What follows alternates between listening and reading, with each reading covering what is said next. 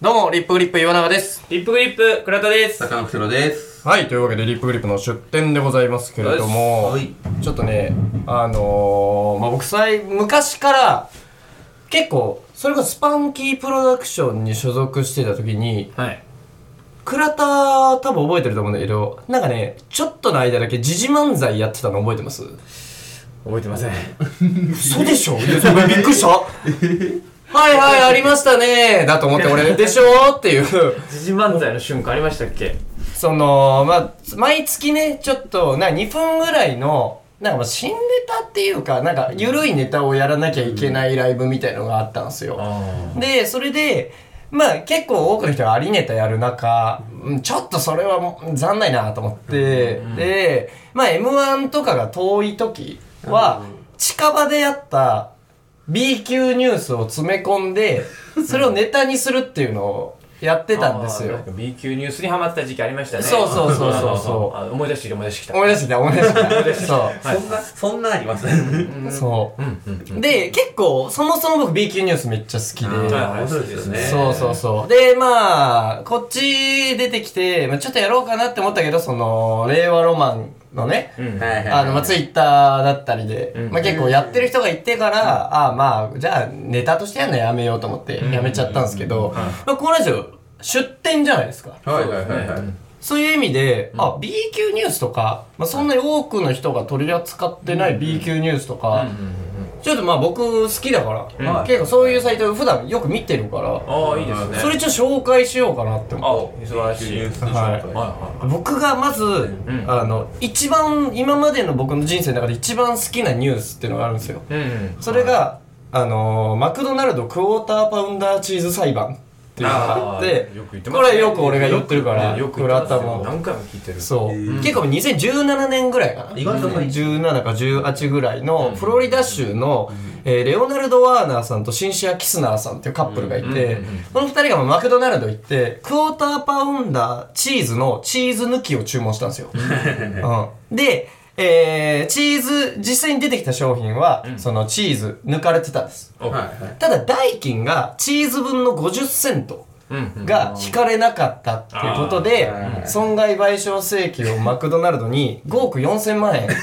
請求したってばいいうよね50セントじゃないんですか50セントじゃない価格返金じゃないんですその分の精神的ダメージを受けたっていうねはい、5億4000万円請求したっていう事件これ大好きなんですよ僕のこのアメリカと海外の数字バカになっちゃうけどバカだよねこれほんとバカだなとでかすぎてマジで必要な気がしてくるも んね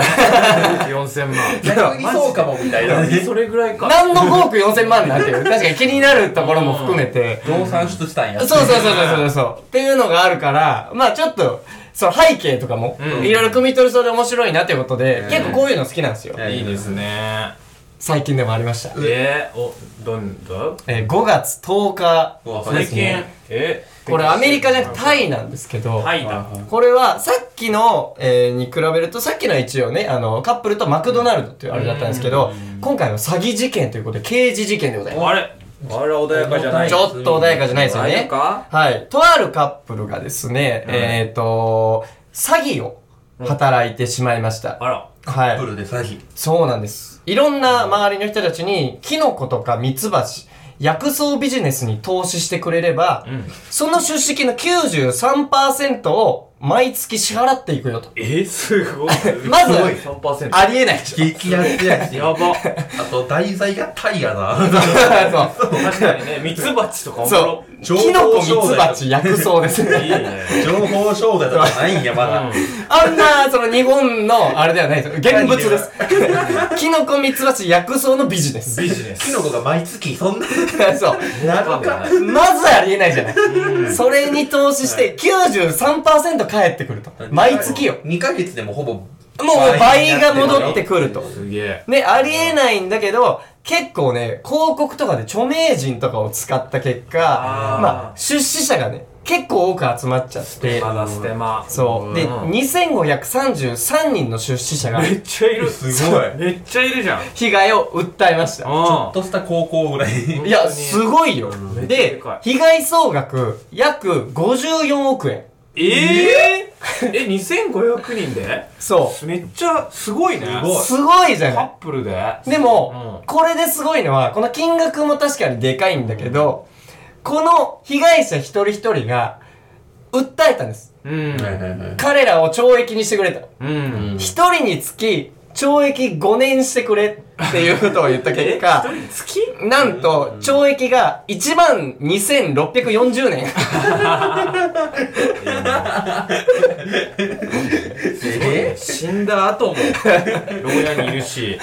多分人類は人類 今のだと、形じゃないよね。人類そう。うん今、西暦2000年です。やばいよね。 5倍から。 5倍から始まってしまいます縄文人も生まれてないよ。1万年前だったら。すごい。それの、えー、で、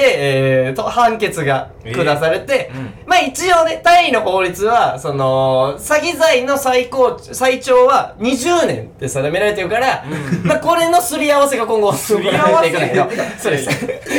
休憩が20年じゃないの。そそうそ う。休憩が1万2640れ、それ、裁判の弁護士がバカなんじゃないのとりあえず。 1万年で出しとこうよって言ったやつがバカで。年。まだね、その5月10日の、ほんと喫緊のあれなんで、今後ね、その判決がどうなっていくかっていうのは、まあ、時期月日を隔てながそら、したらその20年が1人当たりだからかけるのいけるかもしれない。しいけるかもそうそうそうそうそうあーなるそうほどそうそれぞれがそのどういう塩梅になっていくのか、まあ集団となってくるとやっぱ変わってくるものもあるだろうしとか、著名人へのその被害とかもあるから、まあ懲役をね全然20年以上になるとは思うんだけども、どうなっていくかっていう、これ B 級ニュースあるんですよ B 級だなすごいでしょょ味付けがなんか濃 い濃くてしょっぱ1万2640年い欲しくな るねなんかもうちゃんとしたニュースって聞きたいなんか このニュースをおかずにちゃんとしたニュース書き込みたいわちょっとねこういうあの、まあ、B 級ニュースといいますかうん新事件みたいなのを僕、面白いこれからね、ちょっとこの時間で紹介できたらなって思ってます。いいわ各種レギュラーコーナーが。各週レギュラーコーナーいいですね作りました。 4 32回目にして初のレギュラーコーナーが。そうです。ただもうこの出店元は大体その海外の B 級ニュースサイトなんで、めちゃくちゃ正しいかって言われたらそうでもないって思っいてやくれもるでうんねすね。確かにねそうかもね。そうそう、半分嘘なんじゃ、翻訳ミスが絶対あると思うんで、そう、ほんで、キノコ、ミツバチ、薬草が正しいかどうかはまだわかんないけどっていうぐらいの塩梅で聞いていただければな。日本でいうところのミツバチみたいなこえー、とそうそうそうそうそう、多分そこっちでう。は全然違う生き物かもしれないしかもしれないというニュースでございまえした。ー、面白いはい、というわけでやっていきましょう。リップグリップの出店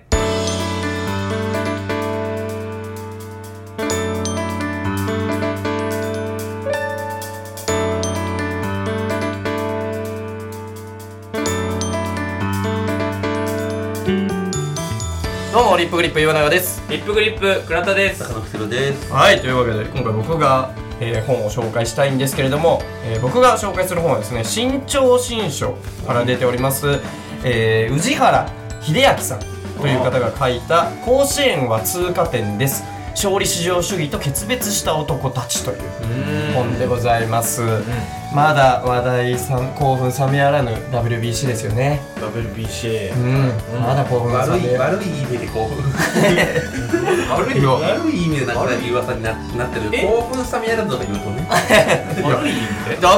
WBC え A 級ニュース、最近のトレンドのあ部分、いやそうだ俺見たわええあれ坂本じゃ選なく手てであ違うやつ山山川っていう選手そうだ山川選手山川選手もそうだそう事件ちょっとねあある起こしちゃったんですよへそうーなんです僕らよにとってあの A 級だけど白米じゃなくて味濃い系のそう味濃い系のへーそうねあったりもしたんですまあけれ野ど球はね今も年は盛り上がってるわそう WBC 盛り上がりましてまあ倉田君はまあ見てないという見てないですはい WBC はい見てないで一す試合も一緒も見てないうんだって俺終了なきゃい けない読まなきゃいけないってことはないんだよね暇ないわ出店やめますいややめないですそよう WBC はね見た方が良かったと俺でも思う WBC そう俺はねでまあ野球サッカー派サッカーそうサッカーファンなんで野球は正直そんな興味ないんですけど、うん今回の WBC で僕すすごい好きなシーンっていうのがありまして、んえー佐々木朗希投手うんが、えーチェコ戦で登板したんですけど、うんそのデッドボール当たっちゃったんですよ、はいはいチチェコェチェコの選手のウィリー・エスカラ選手という人はいはがいデッドボール与えちゃって、で、えーただその時にデッドボール与えられちゃって、うんもう剛速球ですよ100もう60キロぐらいの。うん球ぶつかって、いて早ーいってなるんだけど、その、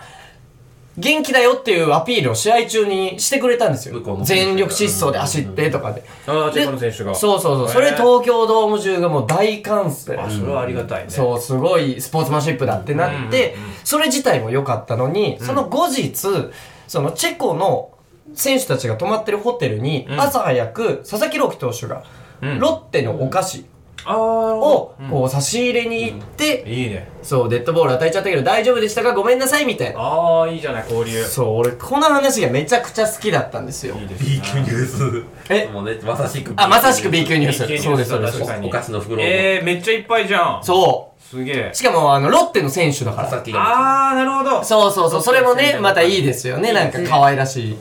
ん。コアラのマーチとかがねね。あんまりプロじゃないというかそうそうそうそう。あチェコの選手はそのプロリーグみたいに入ってる人が少ないから、ええアマチー。ュアのみたいそう、有給取ってきてんですよ。有給。そう。ええー。だから、有給が取れなくて参加できない選手も全然いる。そう。それそうなんだ。そうなのレよベルなんだ。そうそこうっちそでいうう。モルック的なあ、まあ、そう、スポーツの扱いそんなにマイナーなんだそうなのへよー。人口も少ないとこもあると思いますそうそうそうあそうなんだっていうので、でまあそれがね、まあ、チェコ国内の話題になったしみたいなので、で、まあ、それで僕佐々木朗希選手すごい好きになって、ん人からも素晴らしいなと思ってで、まあ、結構もうそもそもね僕は野球知らないから、まあ佐々木朗希選手をそこで強く知っただけで、うんうんうん佐々木朗希投手ってめちゃくちゃ有名な選手というかもう令和の怪物令和の怪物って言われてる選手だなっんたならんで多す分よ。中学生ぐらいからチヤホヤされてるそうよなうんなです選よ手ですよねそう。で、倉田くんは佐々木朗希投手、どんぐらい知って ます知ってますよ。球速いですよね。すごい球速いでしょすごい球速いですよ球すっごい球速い。すごい。でもそんぐらいうん、そうね。すんごい球速くて、うんピッチャーでしょピッチャー。うん。そうで、野球好き。 野球好きというかプロなんだよ。 でうん野球ずっとやってきた人でしょもそんぐらいなら、ぜひね、今日の話をちょっと聞いてほしい。ああ、もちろん。ありそうま。す。佐々木朗希投手って、こんだけすごいプロの選手ですけど、甲子園行ったでしょうか行ってないでしょうかええ甲子園で行ってないとだって、ね、球速いんだから。球そうよね。速かったらみんな打てないから行くでしょ。行く甲子園なるほど。予選で負けるわけがないもんね。そうだってだから佐々木朗希が投げたら絶対勝つでしょそう相手速いん0だか点だらっねたら球速いんだからマジでその通見り。えないぐらい速いんでしょ確か見えないぐらい早い。うん本当に。高校生じゃ見えないんでしょ見えない。審判も見えないから、ストライクボールとか一旦保留するらしい。うんそれマジで大丈夫全然お前がマジで負けるよ負けるよ全部保留やからそれ意味わかんないもんだって これね、あの、実は佐々木朗希投手、確かに負けませうんうんうんん。なんですが、甲子園行ってません。えー、あじゃあ甲子園19から始めたんだ 野球じゃあまだすごまだ21とかだったすごいなじゃあえじゃあ2年目生でまれなんですよすごっそんなわけねえだ ろ。すごいじゃんマジでから球速かったん生だまれてそういうことだよね。それをやってなかっただけでそうね。やってやってましたよやってました。そうやってたの中学高校でチヤホヤされてましたそう。だそうだ中学からこうそうチヤホヤされてるんだそう佐々木朗希投手実は佐々木投手、佐々木朗希投手が、えーえーいる、えー岩手県はい岩手県の、えー大船渡高校というところなんですね豊富なとこここ結構あの公立高校なんですあおー県立高校ですね県立もともとだから全然高校より強いとこじゃないじゃえないんですそうなのそう。そこに佐々木朗希投手という、令和の怪物と今言われてる投手が誕生して、ええいや、強いってなって、まあ、予選とかもめっちゃ勝ってたんですけど、はいはい決勝戦。お県大会、決勝戦。あこれに勝てばだこれに勝てば甲子園だはい。え実は佐々木選手、ー、うん投げてすらいないんです。えタッチみたいなことそ の交通事故になっちゃってみたいなじゃあなんで今いるんだ よ。それは分かんない分かんない分かんないなん かその実は双子だったからその本当にだからたトラックにひかれても生きてるっていう令和の怪 物じそっちのそういうことじゃないです。ゃないじゃないはい実は、うんえっ、と、もう監督はが、佐々木朗希投手はこの大会を通して球を投げすぎている。いうんから、疲れているからっていうことで、うん決勝の舞台に立つのをやめさせたんです。え疲れてるからそう。え疲れてそうだったんだ疲れてそう。だし、えーまあ、やっぱ、あのーまあ、ちょっとだけ詳しくなると、うんその、やっぱ、消耗品なんですよね、肩って。あー何球も、やっうぱずーっと投げちゃうと、本当に肩を壊しちゃう。えー、あー言うけど本当にそうなんだ野球野球肘ってねねああ言うねティモンディの高橋の野球やめたのもそうだよそうそうそうそう肘痛い目になるってあ本当にじゃあ一回食べちゃったらもうダメなんだもうできないんだそう正直厳しいえー、そううんで、しかも、まあ、さっきも言った通り、やっぱ県立高校ですから、うんまあ、選手がたくさんいるっていうわけじゃないから、まあ、この学校はずーっと、その佐々木朗希投手に今頼ってきたわけ。ああなるほどだから、まあ、球数もおのずと、決勝に行くまでの段階でもうすでにいっぱい投げてたから、うんうんうんっていうことで、うん決勝、これを辞退させました。えどう思いますまず聞いて。これやっぱ甲子園ってえさ、ー、うんね甲子園だってみんなの憧れでしょそうみんな優勝したいで、うんそのためにやっててそで最後ねだって9人でやったわけだからね野球はう。いやー素晴らしい。ねそ9人でやってて相手チームも入れたら18人う。うん。審判も入れたら21人別に、ね、そこは入れなくていいけど。監督も入れればそれはまあ関係ないベンチの選手かわいそうベンチにもいっぱい選手いるし ベンそうよねねそこでベンチ出てくんだ。やっとだわベンチ審判の後なんです。審判監督だとなんだまあベンチの選手はやってないからねだってでもやってひどいよ、こい つは。こいつはひどいよ。グラウンドにいない から。ね、グラウンドにいるので言えば25人ぐらいでしょでもね25人でやっててねで。も確かに、まあ、倉田が言ってる、まあ、大体の意味はわかります。みんなでやってるのを、こう、一人の選手がや、疲れてるからとかね。そう、疲れてるからってとかさ、うんそれこそ多分 M1 の準決勝行けた時に、うんうんね岩永さんが喉が疲れたから休むって言われたらね、ちょそれでも、ちょさすがにやってくれよって言うよ、俺だっそうて。ガラガラでもいいからさ、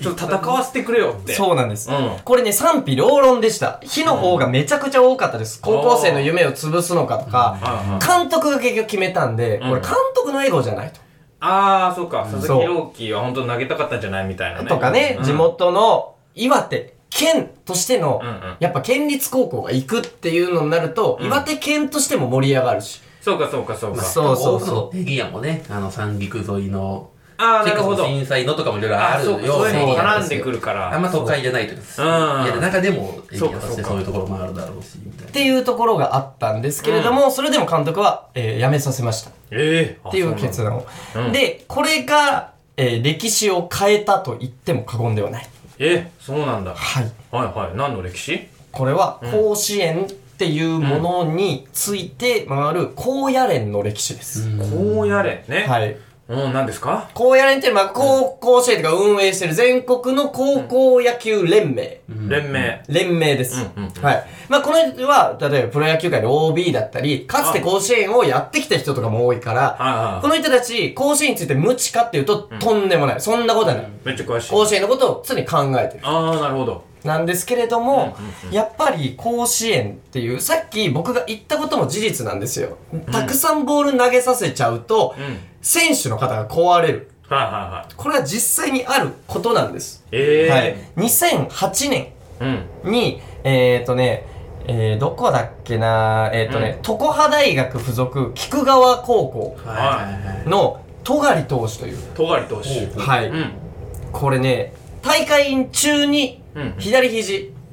痛めちゃいました。ええ。もう球もったいなをい投げまくってるから。ああ、もったいない。で、うん決勝にでも行ったんですね。あ、うん。それで、もう、投げながら大悶絶。えーマウンド上でうずくまりながら。ええ。そうそれはかわいそうだなこれね、うん。いいこと言った。うん。今からするとさ、うん多分ね、時代的にかわいそうだなっていう声めっちゃ多いと思う。いや、そうだよだって痛いんだったら、さすがにもう、それ、痛がったら下ろさないとね。でしょう当時、ん。うん。これ大絶賛です。ええ。感動の嵐。張った痛みに耐えてよく頑張った感動したなんですよ。ああ、そうなんだ。そう。ええ。で、うん。やっぱり、本当に時代っていうのはめっちゃ影響すると思そうう。だねやっぱり昔の感じとかは、やっぱりあると思う。うんでも、今からすると、この疲弊して打たれて、マウンドでうずくまって、甲子園で散ると。うんうん。それで泣いてる皆さん、うん。本当に感動ですかと。感動じゃなくて、それは同情じゃないですかと。あうなるほどんね高校生っていう子供がやってるからのうん同情も含まれてませんかと。うんで、僕ら高校球児、うんそれこそ甲子園を目指す僕ら高校球児。えー、このね、 いつからもう、これは、自あ分の、がもう引用です。引 用。引引用用だと思ってくださもうい。思い入れ込みすぎて、もう高校球児の気持ちになってなと思った、今なんか。高校、甲子園を目指す人たちっていうのは、なんで甲子園に行きたいか。うん。それはかつて清原選手だったりがホームランを打って一流のプレーするベストパフォーマンスに感動したから行っているわけですよ。 うん、あ、そっか、そういうそのうやってみたい。そうそうそうそうなりたいと思って。決して頑張った結果夢破れる姿に憧れる奴なんて誰もいないと。確かにね。ベストパフォーマンスを出してなんぼだからっていう感じにどんどん変わっていって、うん。で、この佐々木朗希投手のことがあって、全国的に球数制限っていうのを設けるべきなんじゃないかっていう動きがうーでん、きたそんうですよか、今までなかったんだ、ルールで。そうなんです。えーもう、1試合で160球とか投げるのも全然ある。 160球。 160球とかなんて全然当たり前。と180球とかかも全然ありまそすれ。はどんぐらい、その、何普通今100牛丼で言うと、牛何倍丼分でぐ言らいうと牛丼を食べてぐらい、まあ牛丼、調子よかったら2杯ぐらい食べれるじゃん。あーそれ100だから、その1試合1試合を牛丼食べることとして、ん160点なんか、あれだな、あの、浪費の方で例えてほしい。あ浪費うんなんか、いろんな要素が加わってくる。そ の、もでももう無理っていうそのもううん入っちゃうもう入っちゃうが怪我だとして、う入っちゃう。もう入っちゃうが怪我だとしてでもうその高校球児すごい鍛えてるかあらフードファイターだとしてあー、なるほどね。フードファイターと例えるとあその俺らの感覚で牛丼何杯ぐらいだから普通だ9イニングだから、うん9イニングだとしてでそれこそ160球とか180球とかだと、う18回とか倍いってる倍いっあ、てんだじゃそうだ、倍。あ 4, 4杯だ4牛丼4杯かいや厳しいねこいつ大丈夫かな、こいつ。牛丼4杯は厳しい全よ然伝わってないし、食べれなないんだろう、薄まったよね、マジで。紅生姜使ってもいいやつそれ紅生姜使ったダメダダメメダメそれはでダメだとしてダメで4は無理よマジ で入っ3で入っちゃううん、1分でそれを食わなきゃいけない。ええ1分で鼻から出るそれはかわいそうに本当に、かわいそう本当にかわいそうなんですよ。今から思うとね。やりたいことなのにねねそ無理してやってるみたいなう。で、この本は結構そういう、かつての甲子園っていうものに、まあ、意を唱えるというか、この考え方ってどうなのっていうものが多いです。うんえー、で、えっ、と、監督うんのエピソード、いろんな学校の、これにな、甲子園についての考え方を改めるような感覚、改めた監督の話が、えー、だいたい10人ぐらいかな。お載ってますねこうやってやっぱ名称ってる人多いですからねそうなんですよ。今までもいろいろ意識変えてきた人いるんだそうそうそうう。んその中でね、ちょっと一人を紹介したいなと1人思います。 10分の1はい。えっ、とね、明秀学園の日立高等学校というところにいる金沢、金沢監督。金沢監督はい。この人は、えー今はその明秀学園なんですけれども、昔は青森県の厚生学院というところにいました。はい名門ですねはい。名門なんだ名門です。この金沢監督が、えー育てた人うんというので、多分倉田も知ってる、えー坂本勇人選手。ああ巨人の巨人の、おーはい、日本代表の選手でございますう。んこの坂本選手、実はですね、うんとんでもない不良だったんですよ。ええー、そうなんだそう歌詞悪かったんだで、金沢監督っていうのは、うん俺、あの、すごい熱い監督で、うんうんこの、まあ、生徒たちと真っ向からぶつかる。うんそう。で、えっ、と、例えば、この、みんな一人一人の、なんか野球のうまさとかじゃなく、うんうんエネルギーに注目するんですよ。うんそう、だから、不良の子たちって、うんうん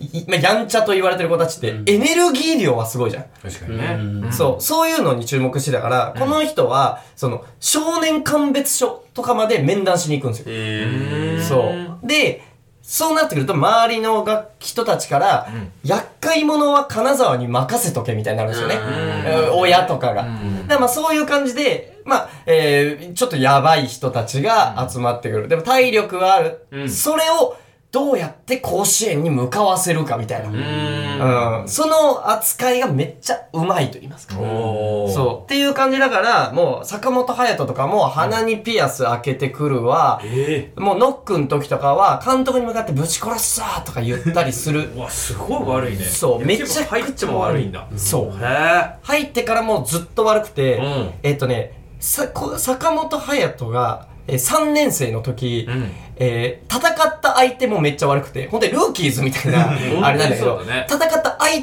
手が、うんえっ、とね、金沢監督を挑発したんだって。意味わかんないけど、それに、金沢監督ぶち切れちゃっ監て。督が監督がそう。監督もブチ切れちゃったんだって、熱くなっちゃって。うんうんこれはもう金田監督、猛省してるんだけど、それで熱くなっちゃったんだって。うんでそうしたら、坂本たちが、あの監督マジでほっとこうぜ。あんな熱くなってるおっさんほっといて、俺たちでやろうぜ。みたいになって、うんで、監督はヒートアップして、指揮取れない。んで、坂本たちも大暴れするみたいな。うんで、15対14とかの大荒れの試合になったらしいんだけど、へー得点打ちまくってみたいな。うんで、まあそういうぐらい、ちょっと、その、あ、情熱的な人。すごい情熱的な人なんです。うんうんでも、まさに名監督は名監督で、うんもう甲子園にも何回も連れてってる。へえところが、うん2020年夏、うんこれ甲子園が起きなかった年です。ああそっかコロナでねそうなんですみたいなねなかったんだはい。今まで金沢監督は生徒たちの情熱をどこに向けさせてたのか甲子園で勝つことなんですよ。そうだよねそれさえあれば、金沢監督は、ぶっちゃけどんなやばいやつでもんうん、甲子園に向かわせることができていた。そうだねそう。けれども、いざ甲子園というのがなくなった。いやどうすんのやばいじそゃんの瞬間、金沢監督は頭を悩ませます。どうしようと。そうそうよ金沢監督自身が、もうもぬけの殻みたいになっちゃっいて。やだってねそう自。分もね、甲子園にそうなんですっていよ。う目標そうそう。正当っていうのもあったけど、自分も甲子園という目標を失ってしまった。うんうんうんどうしよう、うんってなっちゃって、うんうんでも、まあやっぱり、自分もまあ監督としてうんいるわけだから、まあ練習を練習をっていうことで練習には顔を出していくんだけど、うん生徒たちがどんどん消えていく。いやそうよねもう何甲子園出れないんだったら別にいいやってなって意味ないって思っちゃうよねで、それがさすがに寂しかったっていうことで、んなんとか金沢監督が部活動を真面目に頑張ってる。それまでは、やっぱり鬼軍曹として、わざと練習に遅れていってたんだって。監督が。そうその方がいいんだその方が、そう、生徒への与えるプレッシャーっていうので、あーやっぱりなるほどね緊張感が出るから。出るんだでも、それを改めて、んもうし、あのね、部活の何時間も前に金沢監督行って、うんピッチ整備してとか、うんうんそういう大人が、ひたむきに頑張ってるっていう姿を見せるっていうことをした結果、生徒たちはなんとか、うんその辞めずに、えー部活に参加するっていうことになってくれて、うんで、えーその、じゃあ、2020年夏、甲子園の代わりに、うん各都道府県で代替大会っていうのが開かれました。うーん県大会だけやろうぜ、みたいな。みたいな感じです。うんうで、これがですね、やっぱそのコロナ禍の、えー選手たちが、えー夢を失ったっていうのに、えー結構着目した、うん焦点を当てたために、えーこの大会ルールがちょっと変わってまして、ええー試合ごとの選手の入れ替えっていうのを可能にしたんです。のどういうことどういうことはどいういうこと昔甲子園は、んもう提出みたいなのするんですよ。これの選手で行きますと。はいで、ベンチ外はこの人たち。うんだから、この、もう、初戦の手前でさ、ベンチ外になった人たちがさ、マウンドでこうやって応援してる姿あるじゃん。ああそうかスそタンドうでか応援してるあーそうそうそうそうポーズの子たちがねそうそうそういっぱい応援してるの見たことあるわあの人たちは、うんぶっちゃけもう、な、何があってもというか、試合にはもう出れないってもう確約されてるんですよ。そうなんスタメンとベンチにいる控えと、もうほ出れない補欠がいる。そうそうえー、出れない絶対出れないのに甲子園に応援しに行ってんだこれやんそうはあそうだったんだそう。まあやっぱもう百何十人と部部員がいるっていうのもあるからね。あそこで応援頑張ったらベンチ入りとかないんだじゃあないです。そうなんだそう。お前はいいねってこう言ってそうカメラに抜かれるぐらい。とか。あそこそうそうあそこが本当晴れば高晴れ舞台1、だ高2ならまだあるかもしれない。でも高3とかだったらね、もう。そうかもう卒業本当に終わりだうん引退踊り狂ってえーネットのおもちゃになるぐらいしかもうぶっちゃけな。ないいんだ活躍正が直悲しいけど。えー、なるほそどそういうシステムう。そう。でも、これは、そういうことはやりましょうと。うん選手の入れ替え可能にします。うんっていうことになって、で、そしたら、いろんな学校たちが、じゃあ、全選手使いましょうよっていう美学みたいなのが始まったわけ。あーそうねうんそうなってくると、まあ、若干話が変わってくるのは金沢監督で、うんまあ、やっぱりまあ、強いやつをっていうのをやってたから、全員出すっていう野球をやったことがない。まあそうか甲子園どにうもしよう出てたらねそう。っていうことで、まあ、結構全員をなんとか出して、うんうんその、あんまり役に立たないようなね、あんまり能力の高くない選手も出したりしてたんですけれども、うんうんうんこれ、金沢選金沢監督が、まあ、こうやって振り返ってます。今まで公式戦の試合に出したこともないような選手が二塁打を打って、んセカンドベース上でガッツポーズをしているのを見たときは、本当に泣きそうになりました。うんね勝ちたい勝ちたいという思いだけが俺の全てだったんだな。と思いました。試合中に選手を応援している自分がいたんですよね。試合の勝敗を度外視して戦いを楽しむ空間がありました。うーんこれ素敵じゃないですか。素敵ですねそう、ベンチで祈るように見るなんてこんなことは今まで経験したことがなかった。うんでも結局は、これまでも選手は一生懸命頑張ってたけれど、我々大人がその時間を削いでいたのかな、と。うん教育ってこういうことなんやろな、っっていう言葉で締めくくってます。うんはい。この、これ結構、後半、この本の後半は、うん野球というスポーツが、まあ文化であるっていう風に、うんうんはい。まあ、よく結構ね、あの、サッカーとかでも多いんですよ。スポーツっていうのは文化だって捉えるあれ多いんですけど、ええこれ、甲子園って部活動じゃないですか。はいはういんそうですねそやっぱね、高校のね、う。そう。部活でしょうんで、部活の割にはエンタメ要素強すぎるんですよ。確かにねそれこそ、まあ決勝になったら、う全テレビで、もう,、もうね、全国民が注目するみたいな感じだそうそし、うね負けたら終わり、絶対に勝たないと次いけないっていうシステム。うんうんこれが、その、教育上、はっきり言って良くない。まあ、構成がでかくなりすぎたっていうのはもうまさにおっしゃる通りだって高校生の大会、全国大会でそう5万人も入ってるってちょっと異常。意味がわからないよね、ぶっちゃけう。ん他の部活じゃ、そうはならないじゃない。うんで、テレビ局2局も流せてしみたていな。関西とすごいかよねねそう。確どうかせにってなる勝たなきゃいけないってねで、そこ難しいによね裏側まで映し出すとかね。うんそんなの、正直部活動の域をちょっと超えちゃってる。学校側もその宣伝としてやってる。えそうなんですよ負けれないみたいな、そうそいうう。うんうん部活動のビジネス化みたいな面がちょっと大きくなりすぎてしまったんですよね。うんはい。で、まあ僕がそもそも、その、甲子園で、アンビリーバボー僕めっちゃ好きなんですけど、うんはいはいアンビリーバボーでよくやる、あの、二軍選手たちの夏みたいなのって知りませんあーはいはいはいその試合に出れなかった人たちが、 そのもう補欠って決まった人たち同士の、そうなんかそう総合校同士で、もう出ないよってなった人たちで試合をする。試合するっていう、あーそう感動のやつがあるんですよ。うんこれもう感動。へーもう絶対泣くやつね。うんもう、もう、この日竹で内引さん。退ですってするためそうそうのそだけの試合。そうそうそうそうそう。もう一つの高校野球って、たけしさんが冒頭で言う瞬間で俺たちはもう、もうアンビリーバボーツアー大泣き。へーああ、もう、あーこの時期がやってきた。もう分かってるからね。そうそう、もうか、め神回確定だから。うん演出が、もうはいはい入ってるから。でも、うんこれさ、冷静に考えて、うんこの甲子園の、その、1軍メンバうんううんん。ーで、まあ2軍だったり3軍だったりの人たち、うんこれなんか美談みたいになってるけど、うんこの子たち、野球楽しい気持ちでずっと入れたのかなって思いませんああまあね勝たなきゃいけないってなったらねそ好きなことやってるというかなんか宿題やらされてるみたいなう。そう。まあしか無理もそういうやりやらされて推薦るでね、野球、野球で学校に入ったりしてますもんね。ああそっかそうもうやらなきゃいけない条件揃っちゃってんだで、さっきも言った部活のビジネス化んっていうのがあって、やっぱりその、そんな、う組織として、上が活躍、一軍の奴らが活躍するために、うんうん二軍三軍は、その準備をしなきゃいけないみたいな。うん球触らず準備するみたいな。はいはいはいはいそれ1年玉拾いしかしてないみたいしないなみ。たいああやそうか昔はな。でね。さっていおう。かしいねスポーツって、もともと、なんでやってんのみんなっていう。うんそもそも野球始めた時って楽しいから始めるわけじゃ。うんんね、野球好きだから始めるわけじゃん。うんそれが、やっぱりどんどん、その、甲子園に行くに変わるわけですよ。はいはい夢が。うんその夢の転換っていうのがどうなのっていうような、うんちょっと、そういう疑問を投げかけるうん本で、そう。で、まあ、あの、最近、結構、それこそ大谷うん。はいくんとかも、あのー甲子園っていうよりは、もうプロになること、メジャーに行くことっていうのを高校時代から考えてたりとかうんしたから、甲子園は、えー、通過点ですっていう、うんこの言葉通り。そう、甲子園の登板なんて別にただの1試合でしょっていうような捉え方に最近増えてきたことでちょっとずつ変わろうとしているっていう本で、いや、素晴らしい本だなと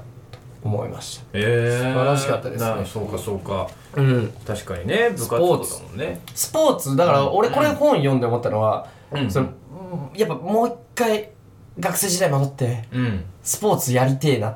てめっちゃ思ったのよ、高校時代ってなんか部活やってましたあ高校の時は部活やってなかったんですよおお笑そういあやってたん高1でやめちゃいましたうね、んそうかそうかでどんな風に部活やりたいなって思ったこれねあのー本当に楽しむためだけに部活をやりたいのあーなんかむこ全国優勝とかではなく、本当にえっ、とまあ試合にでも試合にも出るっていうような感じに変わってきてるんですよ最近ねあのーいろんな都道府県でやってるのがリーグ戦なんですってトーナメント戦じゃなくてうんうんうんだからリーグ戦であるから別に負けたとしても次に試合が残ってるうんうんうんから、そういうのをやることで、別に今今日の試合はこの子使ってみるかみたいなうんのになって全員で野球するっていう文化に変わりつつあるらしいんだけあど、あいいですねそうんそっかそっか僕部活を辞めた時の思い出が結構あって、何やってたんですかバスケ部だったんですよ。あで、高校1年生で。僕正直もう途中からバスケ全く楽しくなかったんですよ。あうんで、でも、高校3年生とかの、やっぱ先輩たち、高2高3の先輩たちがいて、俺でも、あの、体育館を雑巾掛けするんですよ。うんで、俺もう雑巾掛けしか楽しくなくなってきて、その件が楽しいですそう、雑巾掛けが楽しくなってきて、うん早く来て、雑巾でピカピカにするっていうのが、めっちゃ楽しくなって、で、俺それやってたんですよ。うんで、そしたら、その、高3の先輩が引退するっっていう、最後の大会前に集まってみたいな時に、急に最後のスピーチみたいのになんか俺が呼ばれて、ちょっとあのあの子前みたいな感じで俺呼ばれて、えっと思ったらこの子は確かに背が小さくて試合出れないけど、本当にあのバスケ部のために毎日雑巾がけしてくれてる、うんこの子は絶対伸びるこういう子がどんどん試合のレギュラーになっていくからマジ見習ってほしいっつって。うんでも俺その1ヶ月前に絶対辞めるって決めてた から俺その1週間後に辞めたんですよ まだ先輩たち残ってんのにね伸びしろがあるそうと 先先輩たちはまだ最後の大会あるから、あ全然まだ1ヶ月ぐらいいるんですよ、うん俺それ言われた1週間後に辞めてんの俺ねあ裏裏切ってね裏切った部活で何を学んだんだよ確かにねだからそれぞれの反省みたいなのもちょっと心残りみたいなのあるからあー本当にバスケを楽しいって思える空間だったりあーそういうところにいたいなっていうのは思いましたああそう難しいわ、んだってね甲子園にだってその金沢監督はね、甲子園っていうのがあるから、まあ、不良たちもそう目指してるわけでそうそこはちょっと難しいところですいよやねおそうなのよやっぱ勝つっていう目標があるから燃えるみたいなそうそうそうそうそう。あーその側面も俺素敵だなとも思うのよ。別別に格。なねでかい目標があるっていうのを成長が残すからねやっぱそそう。だから、あんま、なんだろう、この作者さんは本当に甲子園を長年追ってる方がだからこそ、昔の甲子園は良くなくて、いい方に変わろうとしてるっていう文明が書いてるけど、ん本当にただの、もう甲子園そんな知らない、うんただの甲子園をエンタメとして正直楽しんじゃってる身としては、昔の甲子園も素敵だったよっていうのうんよかはった、よフォローもしたいなって思う。ううんん本当リーグ戦とか本当にいいなって思そうそうそうそうそあのーだからその m 1があって、うん m 1で勝つの至上主義みたいなの、まはあ、いどうはいしはいてもね、漫才師は m 1で勝たないと売れないわけですから、それはまあ甲子園としても、まあ、我々は普段のライブに出て、ん受けて楽しいみたいなのがあるからそういう感じでその甲子園以外でも楽しめるようなね、ちゃんとそういう仕組みを大人が作ってあげれば確かに楽しめるんじゃないかなとは思いました。う素晴らしい本だったのでぜひ読んでみてください、うんいということで、そろそろお別れのお時間でございます。はいえーこの番組ではリスナーの皆さんからメールを募集しています。メールアドレスは、リップグリップラジオ at gmail.com、ripg、ripradio at gmail.com です。ハッシュタグ、リップグリップの視点をつけた感想ツイートもお願いします。この番組は来週も木曜日19時頃に最新回がアップされるので、ぜひ来週も聞いてみてください。というわけで、ここまでのお相手は、リップグリップ岩永と、リップグリップ倉田とあり他の人でしたありがとうございました。がとうございました